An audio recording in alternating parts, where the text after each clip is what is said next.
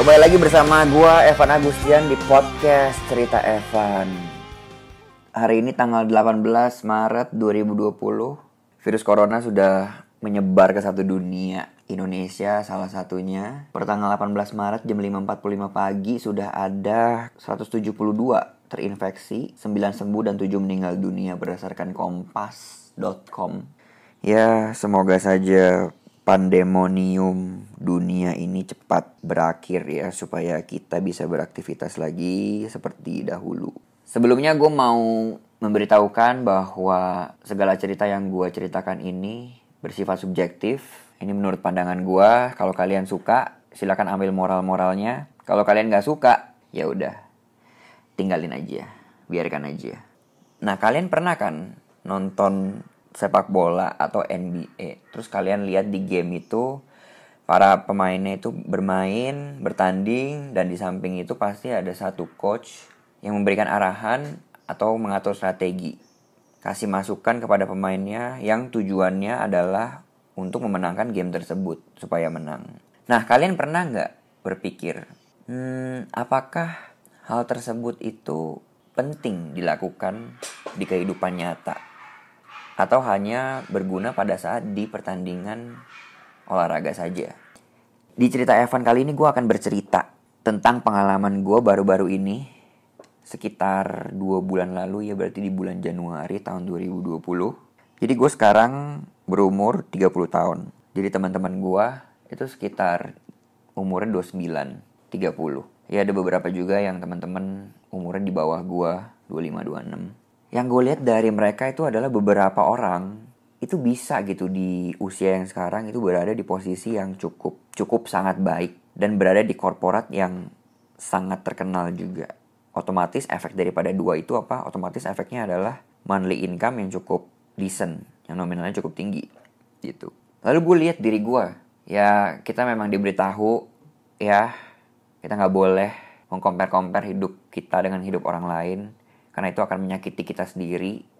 Dan juga jalan setiap orang itu berbeda-beda. Ya itu betul. Tapi di sini yang mau gue analisa lebih dalam adalah kenapa mereka bisa sampai di titik tersebut tapi sedangkan gue itu nggak sampai di titik itu. Di samping dua poin yang tadi gue sebutkan. Jadi gue bertanya ya kalau gue berpikir sendiri pasti gue gak akan ketemu jawabannya maka gue bertanya-tanya dengan mereka. Ngobrol gitu ya gue tanya-tanya gue tanya ceritanya bagaimana bisa masuk ke dalam perusahaan tersebut kenapa memilih perusahaan tersebut juga lalu gimana gitu sepak terjangnya apakah berpindah-pindah ataukah memang berada di posisi dari bawah naik naik naik naik naik naik gitu. Akhirnya gue ketemu satu dasaran atau satu benang merah dari cerita-cerita yang gue dengar atau dari jawaban-jawaban yang gue dengar. Ternyata secara tidak langsung atau bahkan secara langsung mereka punya pembimbing. Atau dengan kata lain mereka punya mentor. Ya kalau berkaca kepada diri gua di tahun 2013 pada saat gua kuliah dan lulus kuliah memasuki dunia kerja itu memang perlu diakui gua nggak punya mentor. Dan bahkan gue juga tidak mencari mentor jadi ya no wonder kalau mereka sekarang itu berada di posisi yang cukup baik ya. Jadi kalau berkaca kembali lagi ke tahun 2013 di mana atau bahkan tahun 2009 sampai tahun 2013 gitu ya waktu gue kuliah dulu gue nggak mencari mentor dan gue juga nggak punya mentor di tahun 2013 itu gue lulus kuliah dan kembali ke Indonesia mau memasuki dunia baru yaitu dunia pekerjaan gue lagi-lagi nggak mencari mentor dan gua gak punya mentor sehingga gua tidak dibimbing, tidak diberitahu, tidak diberikan informasi lebih tentang apa itu dunia pekerjaan, bagaimana cara untuk mengakselerasikan karir di dunia pekerjaan, karir mana yang baik, mana yang lagi naik, mana yang lagi turun itu nggak ada. Coba dibandingkan dengan orang yang pada saat kuliah dan lulus kuliah mau memasuki dunia kerja dia punya mentor. Contohnya nih ada teman gua, dia itu orang tuanya adalah kerja di banking gitu ya. Sehingga pasti orang tuanya tahu kayak seluk beluk karir hacknya di dunia banking dan kayak industri banking itu lagi seperti apa harus masuk dari awal itu ke posisi yang mana dulu supaya bisa melejit itu orang tuanya memberitahukan atau orang tuanya itu menjadi mentor kepada si temen gua itu. Sehingga akhirnya dia sekarang karirnya itu bisa sangat cepat melejit gitu ya. Atau bahkan ada di posisi yang sangat baik gitu.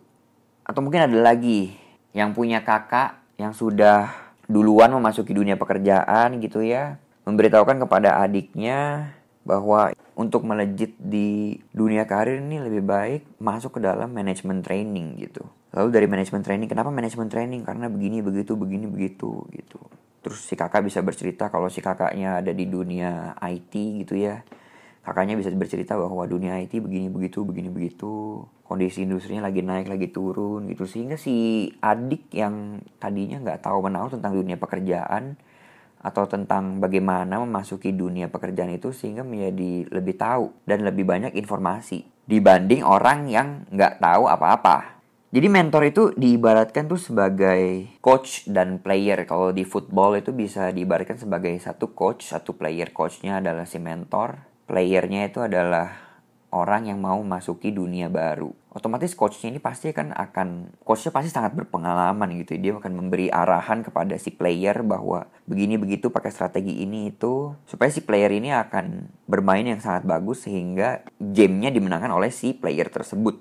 Atau bisa diibaratkan juga mentoring ini seperti memandu orang buta. Jadi orang yang baru memasuki dunia yang baru gitu ya, itu diibaratkan sebagai orang buta, nggak tahu arah jalannya ke mana, di depan ada lobang atau enggak, ada kerikil, atau ada sesuatu hal yang menghadang, lalu dipandu orang buta tersebut oleh mentor gitu sehingga si orang buta ini tuh nggak masuk ke dalam lobang, nggak jatuh, nggak kehadang, supaya jalannya mulus begitu. Jadi ya beda lah, tentu saja beda gitu. Gua yang waktu mau masuki dunia pekerjaan nggak dapat informasi apa-apa nggak cari tahu informasi apa-apa nggak ada yang nge-guide gua gua nggak tahu juga apa yang akan terjadi kalau gua masuk ke dalam family business family business itu bagaimana karakteristik kondisinya semua segala macam itu gua nggak tahu menau kalau kondisi di luar sana itu juga seperti apa juga nggak tahu. Dibandingkan dengan orang yang diberitahu dimentorin gitu. Diberitahu bahwa oh kondisi kalau masuk dunia pekerjaan di luar sana itu harus begini begitu begini begitu. Kalau mau melejit harus masuknya dari sini. Nanti pergi ke sana nanti loncat ke sini. Loncat lagi ke sana gitu. Atau mungkin ada yang beritahu bahwa wah ternyata di dunia di family business itu seperti ini loh. Akan terjadi seperti ini akan terjadi seperti itu gitu. Ya bedanya di situ. Jadi moralnya apa nih? Moralnya tentu saja mentor itu sangat-sangat penting. Mentor itu sangat penting, mentor itu nggak akan biasanya, normally kalau orangnya baik ya, mentor itu biasanya nggak mau anak didiknya itu jatuh ke lubang yang sama. Bahkan si mentor itu tahu apa yang harus dilakukan oleh anak didiknya tuh untuk menjadi lebih baik dari si mentor tersebut. Tentu saja bentuk mentor itu ada berbagai macam ya tidak harus selalu berupa wujudnya orang dan orang itu juga nggak harus selalu orang yang lebih tua dari kita bisa juga orang yang sepadan dengan kita atau bahkan lebih muda dari kita tapi tentunya punya pengalaman lebih.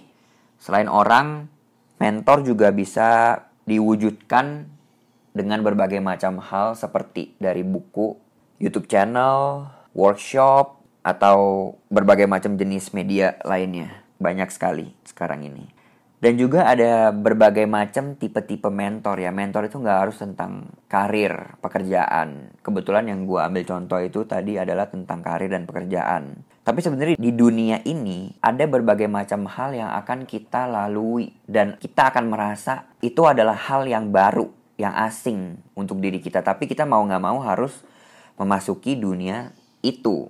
Seperti contohnya kita dari SD, lalu kita harus masuk ke dunia SMP itu masih belum ada perbedaan. Lalu masuk ke dunia SMA, di mana SMA itu harus pilih IPA atau IPS. Dari dunia SMA yang paling penting lagi adalah masuk ke dunia perkuliahan, pilih mata kuliah, pilih jurusan.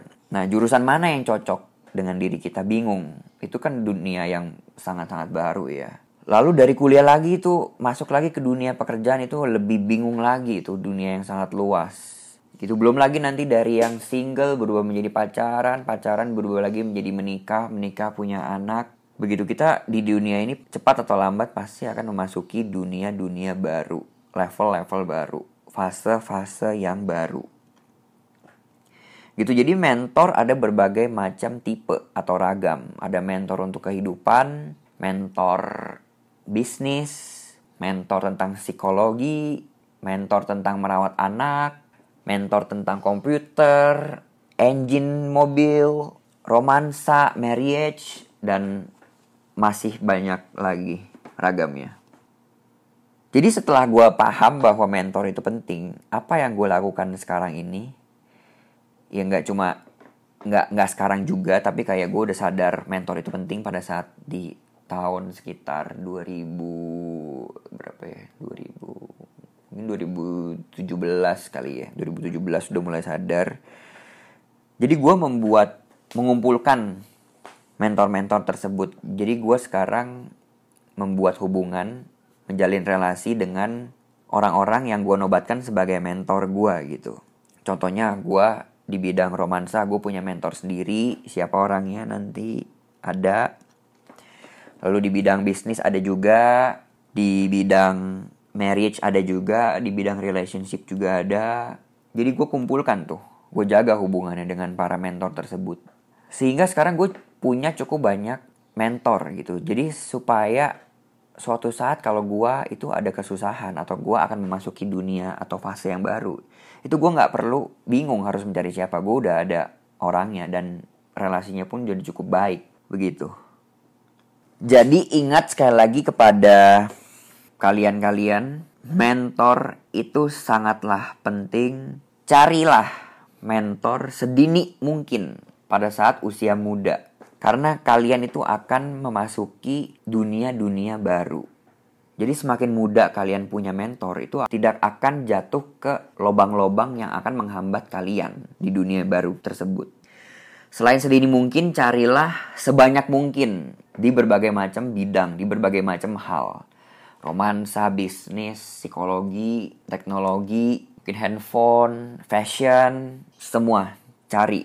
Karena itu akan sangat membantu hidup kalian ya, bukan menghambat dan yang paling penting lagi adalah sebelum kalian memasuki dunia yang baru, gue sangat menyarankan untuk carilah mentor tersebut. Ngobrollah, bertukar pendapat, cari informasi, gali informasi sebanyak-banyaknya sebelum membuat keputusan memasuki dunia tersebut.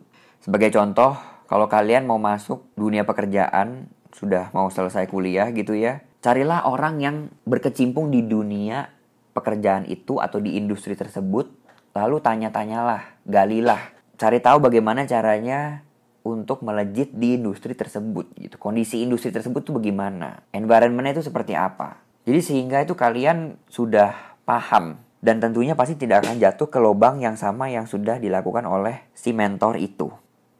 Jadi sekian cerita Evan kali ini semoga bermanfaat untuk kalian semua.